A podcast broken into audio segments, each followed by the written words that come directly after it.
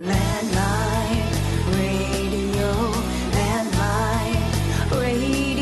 high energy, no filter,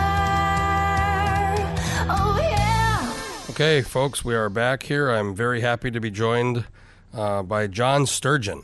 Hello, John. How are you? Just fine, thank you. You're kind of you've become kind of iconic hero status among many people in the state, especially industry people and conservatives, for something that happened to you years ago that's gone all the way to the top court, the Supreme Court. Well, that's what they say. It certainly is a lawsuit that resonated with a lot of Alaskans. It's a pretty expensive and long process, and I was very fortunate to have a lot of support from a lot of people. So let's talk about like where this started. You were on was it a hovercraft or a boat?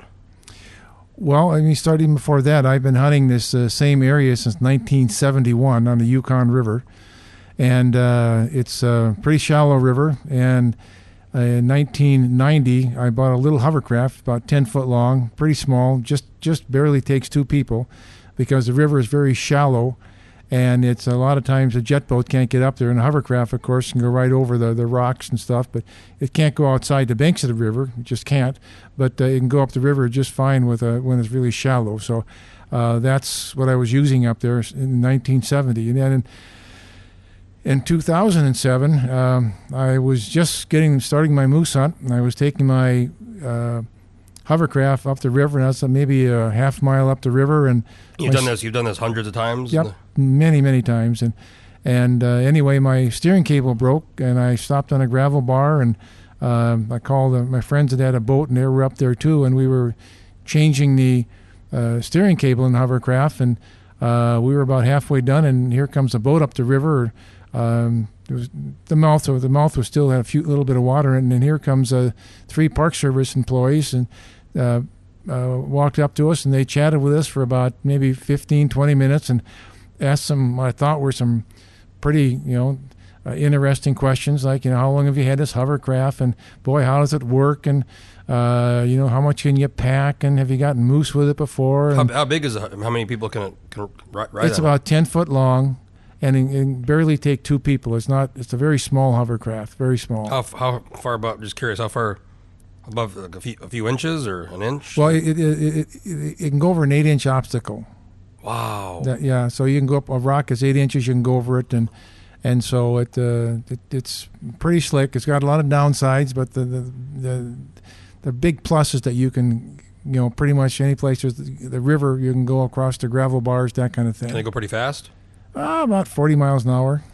Okay, so yeah. So you're on the sandbar, you're changing the cable. Are these guys like armed? Are they wearing uniforms? Yeah. They got flak vests on. They've got pistols. They've got their badges and stuff. But the point is, they were very cordial.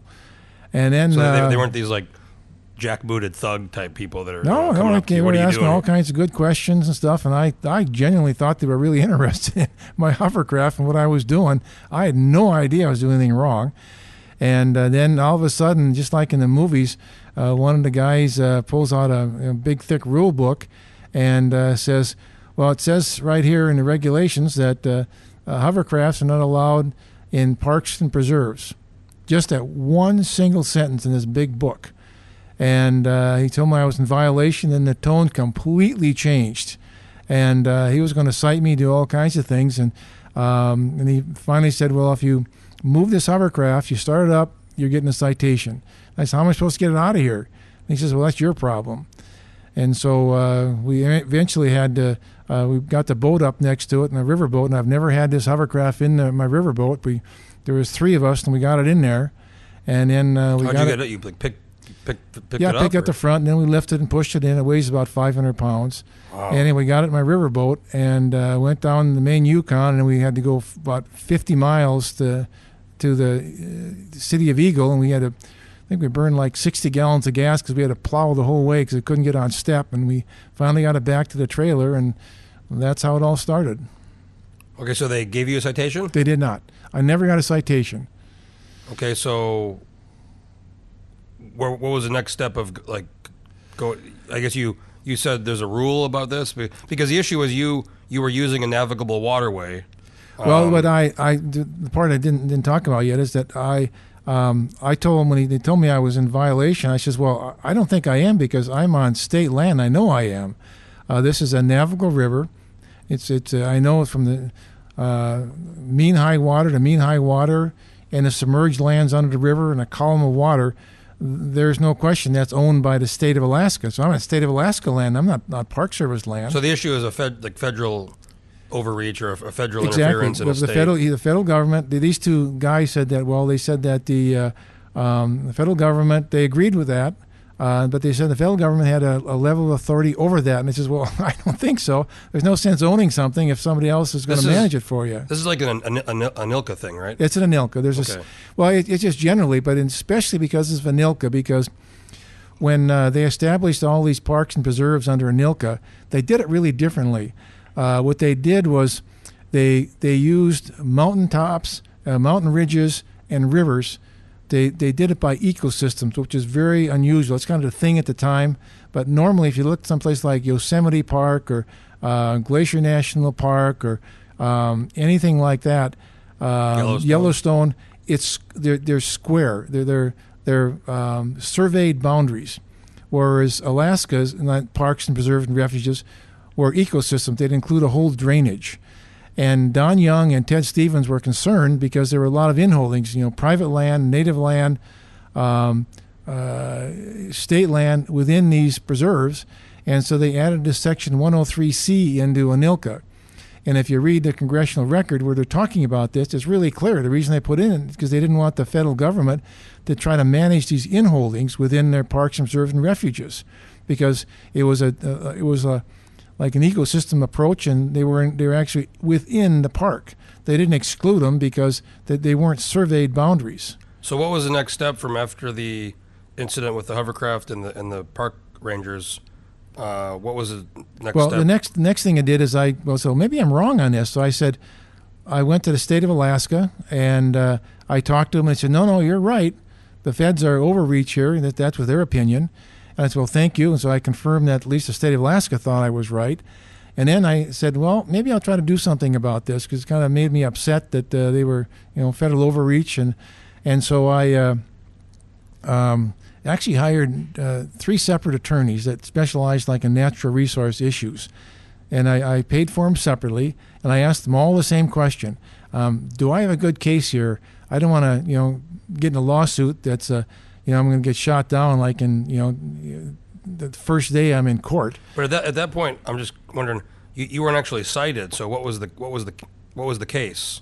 It was principle, just a principle that the federal government was wrong. They were interpreting the law wrong. But you weren't challenging a citation. You were just saying this incident occurred and this is what they're saying, and they're wrong. What I was saying is that the federal government was not following the law. Mm-hmm. That they were wrong, and that was the premise of my lawsuit. Okay. And so then I had these three attorneys come back with opinions, and they all kind of said the same thing. Yeah, you got a good case here. The federal government, in our opinion, is wrong. And then our next step was I being in business and being in the timber industry and being involved in a few legal actions. I know it's really important you get the best attorney you can, and so I did a lot of shopping around and ended up with two firms that I thought were really good, so we hired both of them. One was really good at procedural things, and the other one was good more in the substance issues. And they took the case on. You're missing one. That's that, and then the media. You got to get the media. Yeah, well, that always helps too, right? Yeah, well, the media they weren't really interested in the case at the very beginning. It just wasn't that big. One of many cases that was filed in federal court. I guess it was in a newspaper, but it wasn't kind of real small little story. It wasn't that big of a deal. But then the next thing you have to do is that before you can actually file a lawsuit, you have to exhaust your administrative appeal. And that's probably one of those frustrating parts of it, because you send a letter to the district ranger and they never answer you. And then you have to wait 4 or 5 months, uh-huh, a reasonable amount of time. Then you have to go to the state director, which never answered my letter, and then after you have to wait another 4 or 5 months. They probably get so many of these they just ignore them, and then they don't think anything's going to come of it. Well, I don't know what the rationale is. I kind of think is that then they don't have a position, and they doing nothing It doesn't hurt them. If you respond, you're kind of on the record. It probably would have been actually better for you if they would have cited you, because then you could have challenged the citation directly. Well, yes and no. You still have to exhaust your administrative appeal. Oh, same thing. Okay. Same thing. And actually, I'm really, really glad I didn't get a citation. Like, I thank the Park Service right now for that, because it's made a big difference in fundraising. It was, you know, when people are trying to help you with a lawsuit, and if you get the impression that you got this ticket and you're trying to get out of it, kind of gives one impression. But if you are doing it based on principle, and this is something the federal government is doing wrong, it's an overreach, it's kind of a different tone to the things. And so I think that it resonated a lot better with people that this was a lawsuit based on principle, not some guy trying to get out of a citation. Were these guys, do you think these Brangers, were they acting at the direction of their superiors, or were they just kind of a little bit rogue and, hey, we're kind of calling the shots here? The guys that were up to that year were pretty rogue. They did some other things that were pretty terrible. But for me, they were doing what their bosses told them they should do, that they had authority over the rivers and they could, inspect boats, they could do whatever they wanted because they were the federal government. Okay. So then I had to send a letter to the Secretary of the Interior, and we had to wait like 6 or 7 months for that one. So this whole process is years. It sounds like years. Over a year. Years. It's been 12 years. But the state director and the park director, the state director, the interior secretary. I mean, this is all 4 or 5 months each. It was longer than that because the incident was in 2007, and I filed my lawsuit in 2011. So 4 years. Yeah. So not all that was waiting. A lot of it was, you preparing for the lawsuit and doing your homework and stuff. But it was probably a good year and a half, exhausting my administrative appeals to make sure that we were. Are those original three? Are they still around? Are they still in Alaska? They were. This particular case, there were some park rangers that were from the East Coast. They were just up there to quote unquote harass hunters during hunting season, and so they did their bit and they left. Wow! So they aren't even. They aren't. That's funny. So I'm sure they maybe have no idea. I'm sure they've heard about you now, though. I'm sure maybe they have. Maybe they have. Are there names in the lawsuit? Or? No. Because one thing that was really good is you have to, when you file a lawsuit, you file kind of a list of facts, what everybody agrees on. And the Park Service and us agreed on the facts, very quickly. There was in fact, they didn't dispute one thing we said on the factual side of things, and that they thought, for example, we thought that it was a Nabucco River. We thought that the state of Alaska owned it. We thought that... the federal government said that we couldn't have a hovercraft on that river and things like that. And the federal government agreed to they stipulated to all our kind of foundation we call facts. And so we filed a lawsuit in 2011. And by the time we hear, it's going to be probably February or March of this year. So it'll be, 12 years total since we started, since I was stopped on the river. So it went...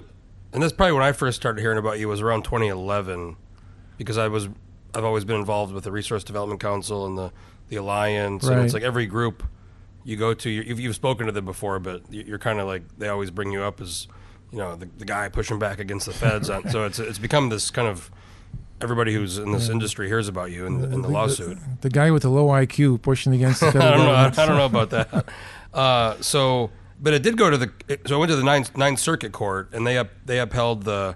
Well, you go to district court first. You went to district court first. I lost. I went to the Ninth Circuit and lost. And then the next appeal from the Ninth Circuit was that it would go to the Supreme Court. I bet you were able to raise some money after the Ninth Circuit thing, because a lot of folks up here aren't big fans of the Ninth Circuit. They aren't. But you got to be fair, too. And the odds of going to Supreme Court they're almost beyond low. Yeah, in my case, I went to Supreme Court twice, and the chances of a Supreme Court, they only take a civil case to Supreme Court a second time once every 7 or 8 years. And then this time, there were 8,000 appeals to the Supreme Court for this term that started in October. 8,000, and they took 41. So the Ninth Circuit said no, and then you appealed to the Supreme Court, and they agreed to hear it. They did, but that was a real long shot. I mean, that's that was probably the toughest decision. In fact, I decided not to go. My attorney recommended against it because the odds were just so long. And our case was like a state-specific case, which made it even more of a long shot. Normally it's the ones that have broad reaching, right? The whole country. National implications, oh. Right. And mine did not. It was just to do with one state. It had to do with ANILCA. It was a pretty narrow, focused lawsuit. And so the chances were pretty low. But at this point, where were you at with the cost? You know, I don't really remember. I imagine the hundreds of thousands, tens of thousands, or hundreds. Yeah, it was something like that. But and you're paying out of pocket, and then you're also getting people. Well, that's the other thing. And when the first day it was in the paper, I got a call from a fellow Rotarian saying that he read about my lawsuit in the paper, and he wanted to help me. See, I told you the media there. Yeah, the media helps. So anyway, this guy said, "I'd like to help you, and I'd like to help pay for it." And that guy was Ed Rasmussen. And so, right, you know, I know you've talked about how I've heard he's been helping you out over to this day. He still helps me out. He's a good guy to have in your corner. He's got a few dollars. He's just a good guy. Period. I mean, he does a lot of things he never tells anybody about. And this wasn't from the Rasmussen Foundation. This was just from his own pocket because he believed in it. He's always been a real believer in developing Alaska's resources and state sovereignty and those kind of things. So he stuck with me from the very beginning. That was a good phone call. It was.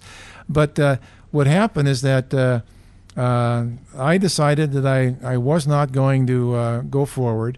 And the Alaska Outdoor Council had said that they would donate $30,000 to my case if we went to the Supreme Court. But it was closer to $65,000.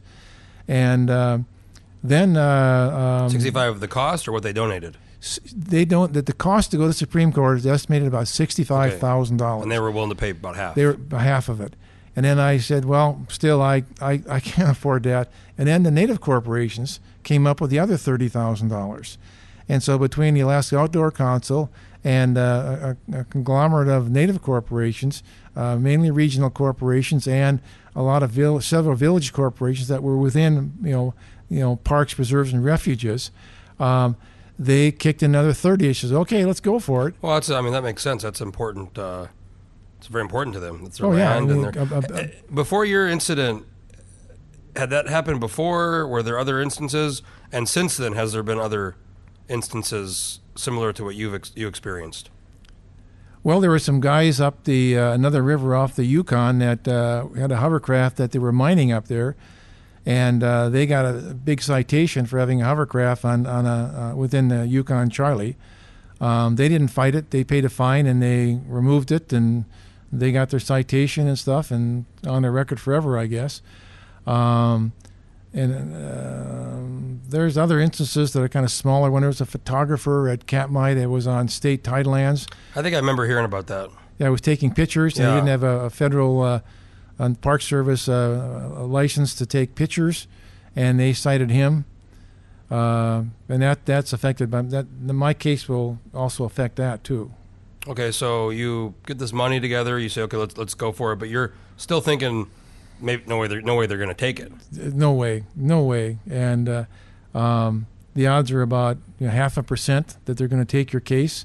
And you had that with being a state-specific. You talk about being kind of ANILCA-specific. Right. Yeah, very, yeah. Yeah, and lo and behold, they took the case. So when you appealed to the Supreme Court, how long? What's the process? How long of a wait is it to hear back? Not that long. Actually, the Supreme Court is really efficient. I mean, and very timely on things.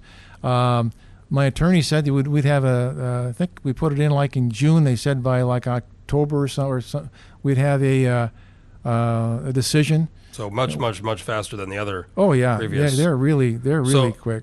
Tell me, where do you remember? I'm sure you remember where you were when your lawyer called you, or how did you find out? Well, I have a business with my son down in California, and I was there, and one of my employees from the timber operation sent me a news clip.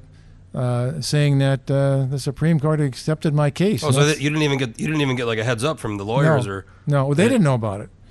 This guy, they usually announce it like at 10:00 in the morning, at Washington D.C. time, which is like 6 o'clock in the morning. Yeah, right. It's 4 hours. So it's 4 hours difference, and so it was pretty early in the morning, and the guy that works for me, he's up really early, and he was reading the news, and he saw this. That's your timber business, or? Yeah, timber. You know, timber. Were you just like shocked, or were you just this can't be right, or? I just said that it was kind of like surreal. Like, I'm going to go to Supreme Court. You know, I'm a moose hunter. What does that feel like? I mean, you're just an average moose hunter who was going out on the hovercraft, and you're an Alaskan guy that. Well, and now you're going to the friggin' Supreme Court. I mean, that's pretty incredible. It is. It makes you actually pretty patriotic, because you're thinking, gee, one little guy, a moose hunter from Alaska, can actually be heard by the U.S. Supreme Court, and that was just kind of blew me over. So we went to the Supreme Court, and so you used the same lawyers you were using. Absolutely, yeah. That's one thing that I had the same lawyers from the very beginning to the very end. And the federal government, they just have a strange system. You got one lawyer for district court, different lawyer for the Ninth Circuit, different lawyer for the Supreme Court. Sounds like a disadvantage because you're not. They do. You guys are following the whole thing. Yeah, my attorney's been working on this for like 7 years. So then at some point, the state of Alaska got on board as well. Kind of, they joined. Is it an amicus, or they joined your lawsuit, right? Well, first they joined the lawsuit, and then the Ninth Circuit said they didn't have standing because they waited too long to say something, so they were kicked out. But then they would file amicuses, but.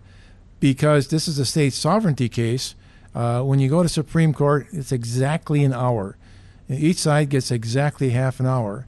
And so what we had to do, we're glad to do it, the state of Alaska got 10 minutes of our 30 minutes both times. And so the state of Alaska actually gave their 10-minute brief. We give our 20-minute brief. They give a 10-minute brief. And then the opposition, the federal government, has another 30 minutes. And you were physically there for the... Because you're the I guess, plaintiff, right? So or no? Yeah, but yeah, on what you kind of know what never figured I get those terms mixed up. But you were allowed to be there. Yeah, just barely. I mean, you don't. And there's no cameras allowed in the court, right? No cameras. Just audio. They do audio. Yeah, all audio, and then you've got to. But we only got 6, and I had my whole family there, including my grandkids. So we were still short. So my grandson and my son and. Son-in-law had to wait outside, and it was like snowing in about 10 degrees the first time, but they did get in. But that's the way it works. But we got to watch the whole proceedings, and it was kind of actually pretty awe-inspiring. Did the state do help you out financially? Well, just being there, arguing, taking 10 minutes. Absolutely. I mean, if we wouldn't have had a state. Supporting us, because it's a state sovereignty case. If we didn't have the state supporting us, they didn't file an amicus that was pretty much the same as ours, we wouldn't have stood a chance. And so the state of Alaska, the last 2 governors have supported it. So it was very important the state supported our case. It's kind of funny, I read an article there a few weeks back, the attorney that argued on behalf of the state, Ruth Botstein, right? She said did a pretty good job. Excellent job. She was a very good attorney. She argued both times. She argued in 2016. She argued in 2018. Very articulate, well prepared, and made some real powerful points. Kind of from the people of Alaska's point, like one of the things she said over and over again is that the rivers in Alaska are highways. And that's kind of a hard concept for a lot of people to accept when you live in the East Coast. Especially in the East Coast, yeah, right. Yeah, but she made that, did very well on that, and a lot of other real good points on state sovereignty. So she did an excellent job. I was pretty surprised that she was let go. I think it surprised a lot of people when the article came out where they didn't, a lot of people got let go, and she wasn't really a policy person, but that she had fought for your case. And I think a lot of people kind of got like, maybe people that, Republicans that said, wait a minute, we like John Sturgeon. He's our guy. Well, Ruth was our guy, too. She did, quote-unquote, she did an excellent job and couldn't have done it without her. So. Yeah, I think very few lawyers get to go to the Supreme Court. So she has it on the resume now. That's right. And it's like the holy grail for attorneys to go to the Supreme Court. And she's been twice, and my attorney, Matt, has been there twice. And so, I'd say it's a once in a lifetime for those guys. So the first time you went, was that when there was an 8-person court? No, that's because didn't it get kicked back, and then it got kicked back, and then it had to go again, right? Yes. What happened the first time, and this is kind of a kind of historical, is that there was a 9-person court, and we went, and without a doubt, our greatest fan was Justice Anthony Scalia, and as it turned out, that my lawyer was the very last person that he heard sitting on the bench. Yeah, you were the last case they heard. Right. He heard right before he passed away. And then 2 weeks later, he passed away, and then it was a eight-person court. And you can only speculate what happened in the Supreme Court, because that stuff never leaks out, but the speculation from most everybody is that that might have been like a 4-4 split. And if you have a 4-4 split, a tie, then the Ninth Circuit decision holds, and your case is done. You can't appeal again.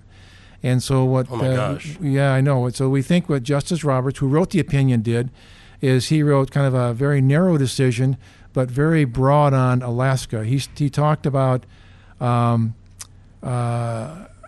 history of Alaska. He talked about the how we got Alaska from the Russians, and he talked about the Statehood Act. He talked about ANILCA, he talked about the Native Claims Act, and he also linked all those together.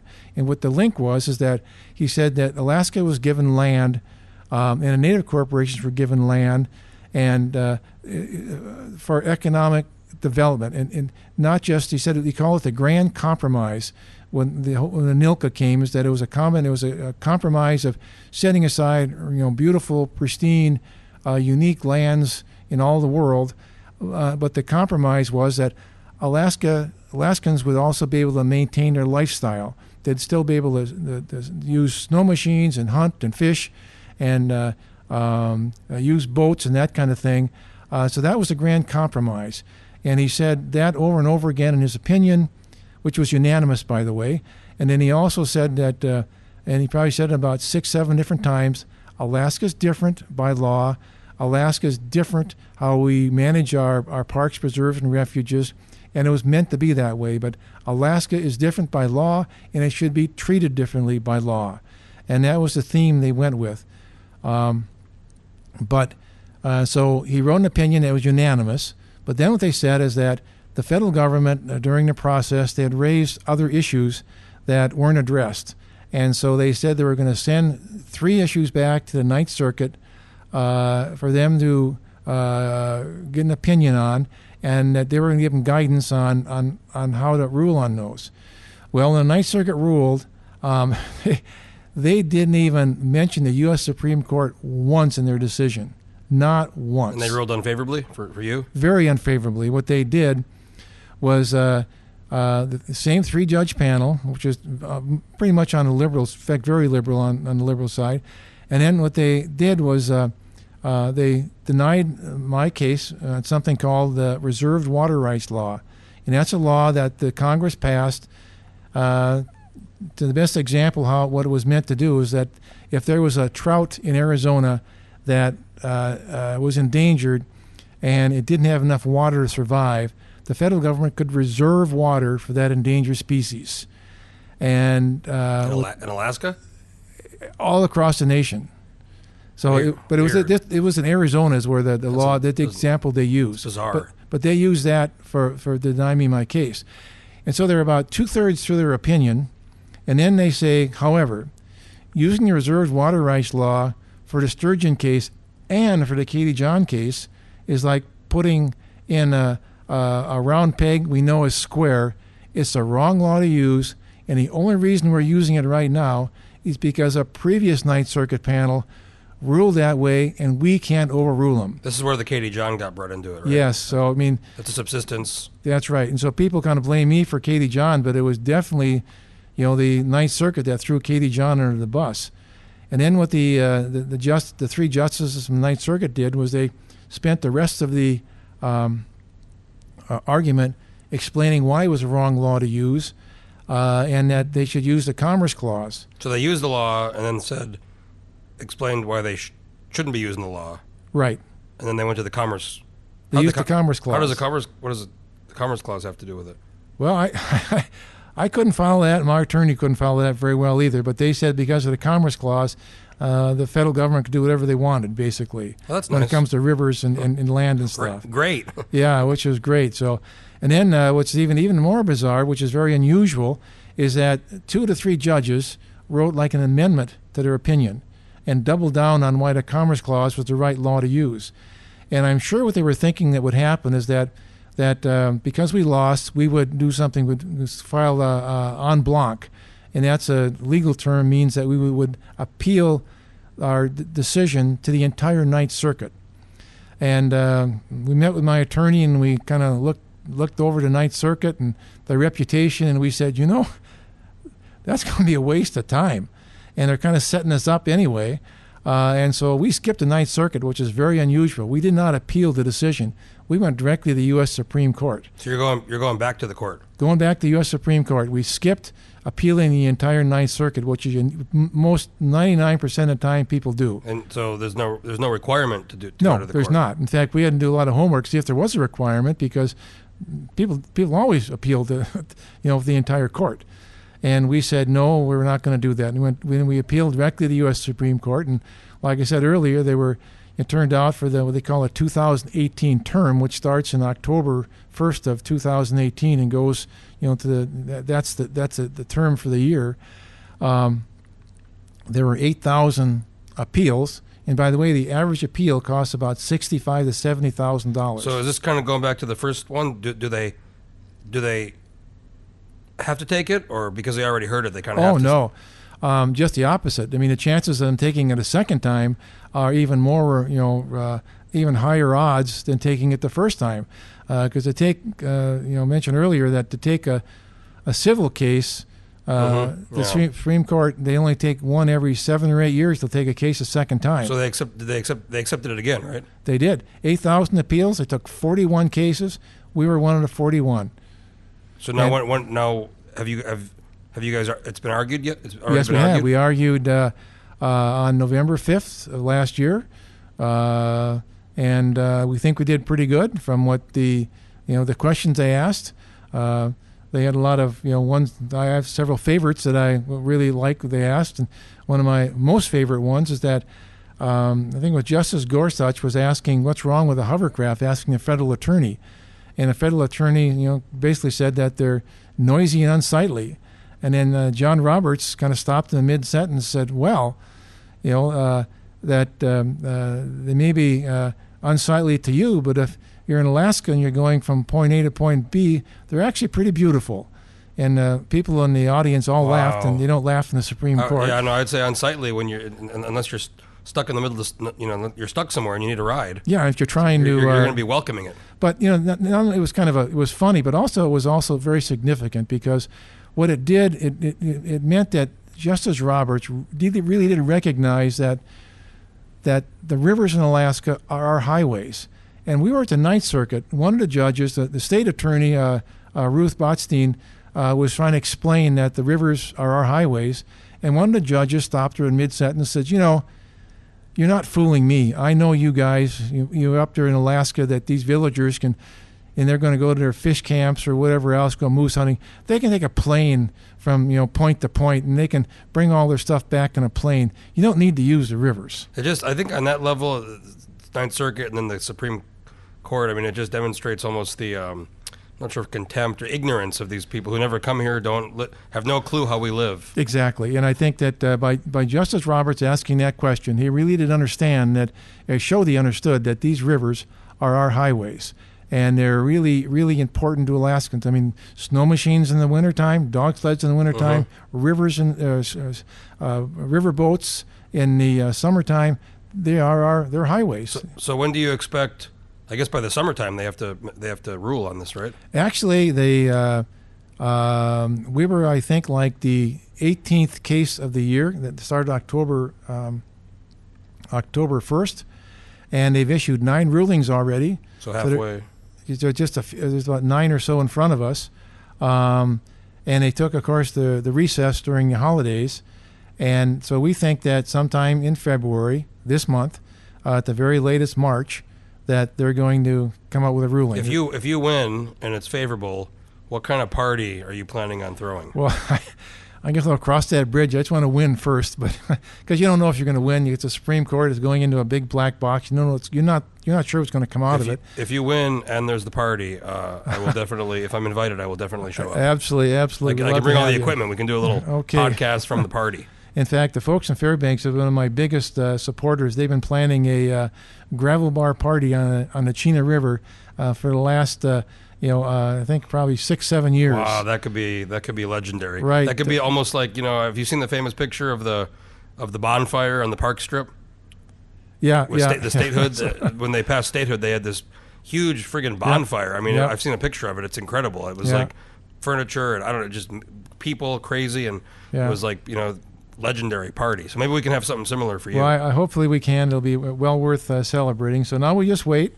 And we're hoping we've had at a meeting on Wednesday with Governor Dunleavy, and we kind of briefed him on the case. And the case has it could be very narrow again, or it could include lots of different things. Because we had to defend against the Commerce Clause, we had to defend against Reserved Water Rights Law, we had to defend against the Organic Act, we had to defend against lots of different laws, because the federal government kept on saying Chevron deference. A lot of different things, because they said they could do this, they could have control because of all these different reasons. So we had to take them all on. So the federal government, the Supreme Court might just take on all those issues, so they may just take on Section 103C. We don't know. Well, it'll be interesting. I'll be watching for it. I think a lot of people are going to be watching for it. So we'll make sure to everybody's going to report on it when it gets made. So last time I found out when I actually found out that I won, I was it was 6:00 in the morning. Maybe 6:05, something like that, and I get a call from Washington, D.C., and it's a reporter that works for the Anchorage Daily News asking me what I thought of the opinion. I says, what opinion? I just woke up. And you just woke me up. And he says, oh, you didn't know you won? I says, you keep getting these weird calls at 6 in the morning. you should, for this one, maybe try to have a different system. I had no idea when it was going to come out. I had no idea that it would. I just had no idea, and so I wasn't even expecting it. That court they maintain a pretty tight ship. They do. You don't have no idea what's going on. The Ninth Circuit is a little bit different. We knew it was going to come out a week before. We didn't know what the decision was going to be. We kind of knew what it was because of the Ninth Circuit. But Supreme Court is like a big black box, and it pops out one day, and you get the opinion. So.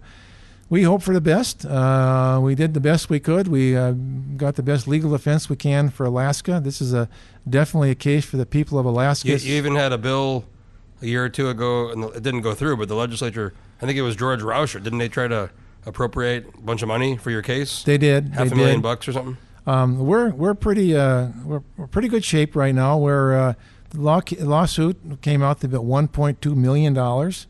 And we're at about 1.1. I owe just a little over $100,000, and I'm pretty confident if I win, that we'll have one more fundraiser. In fact, the governor talked to me on Wednesday and said we have a fundraiser. He wants to be there. He can use his name. He's got a brother too. You could probably maybe ask. Maybe so. I don't know. Maybe he could help out. So with your high profile now, everybody kind of know. Have you ever thought about candidate start running for office for anything, or are you? I've been asked that many, many times. A lot of people know you. You'd probably be able to raise the money. That's a big part of running for office. Yeah, I guess. But I'm happy doing what I'm doing. I'm a lot of boards and commissions and stuff. I just got appointed to the Mental Health Trust Board. Oh yeah, I saw that. That's going to take up a lot of time. I'm on the Alaska Outdoor Council Board, Wild and Sheep Foundation Board. Alaska Outdoor Council Board. See, look, you got a perfect resume to run for office. Yeah, I know. If you ever want to run, you give me a call. I'm your campaign manager. Okay, all right, I'm your guy. All right. I think I'm going to, instead of be taking a public office, I think I'm going to go do a little more fishing, a little more hunting. That's what I'm probably going to do. Well, especially if you prevail here, you can take the hovercraft out. That's true. Well, actually, I don't want to jinx myself, but I pulled the hovercraft I hadn't used it for about 6-7 years, and I pulled it into my garage, and my poor truck's been sitting outside, but I've been rebuilding it from the bottom up, put a new engine in it. And maybe the next one we could do a podcast from the hovercraft. I'd love to do that. Go out there with you, and we could really talk about. I'd love to take you on a ride, and if you're worried about hovercraft, in the past, my survival rate for passengers is almost 72%. I'm not worried. I trust you. Okay, so I fly small. I fly gliders and small planes, so okay. I think I can do the hovercraft. Well, I want to thank you so much, Mr. Sturgeon. This has been a fascinating discussion, and wish you all the best. I know a lot of people are pulling for you, and I guess we're going to hear here in the next few months. So thank you for asking me a lot of questions. Let me talk today. No, I appreciate you taking the time. I know you're busy, and we'll be watching out for that decision. And thanks, folks. Thanks for listening. We'll be coming to you again from Landmine Radio. If you have any ideas for podcasts or want to do a podcast, let me know, and we'll talk to you folks next time. Thanks again, Mr. Sturgeon. I really appreciate it. Thank you. Landmine.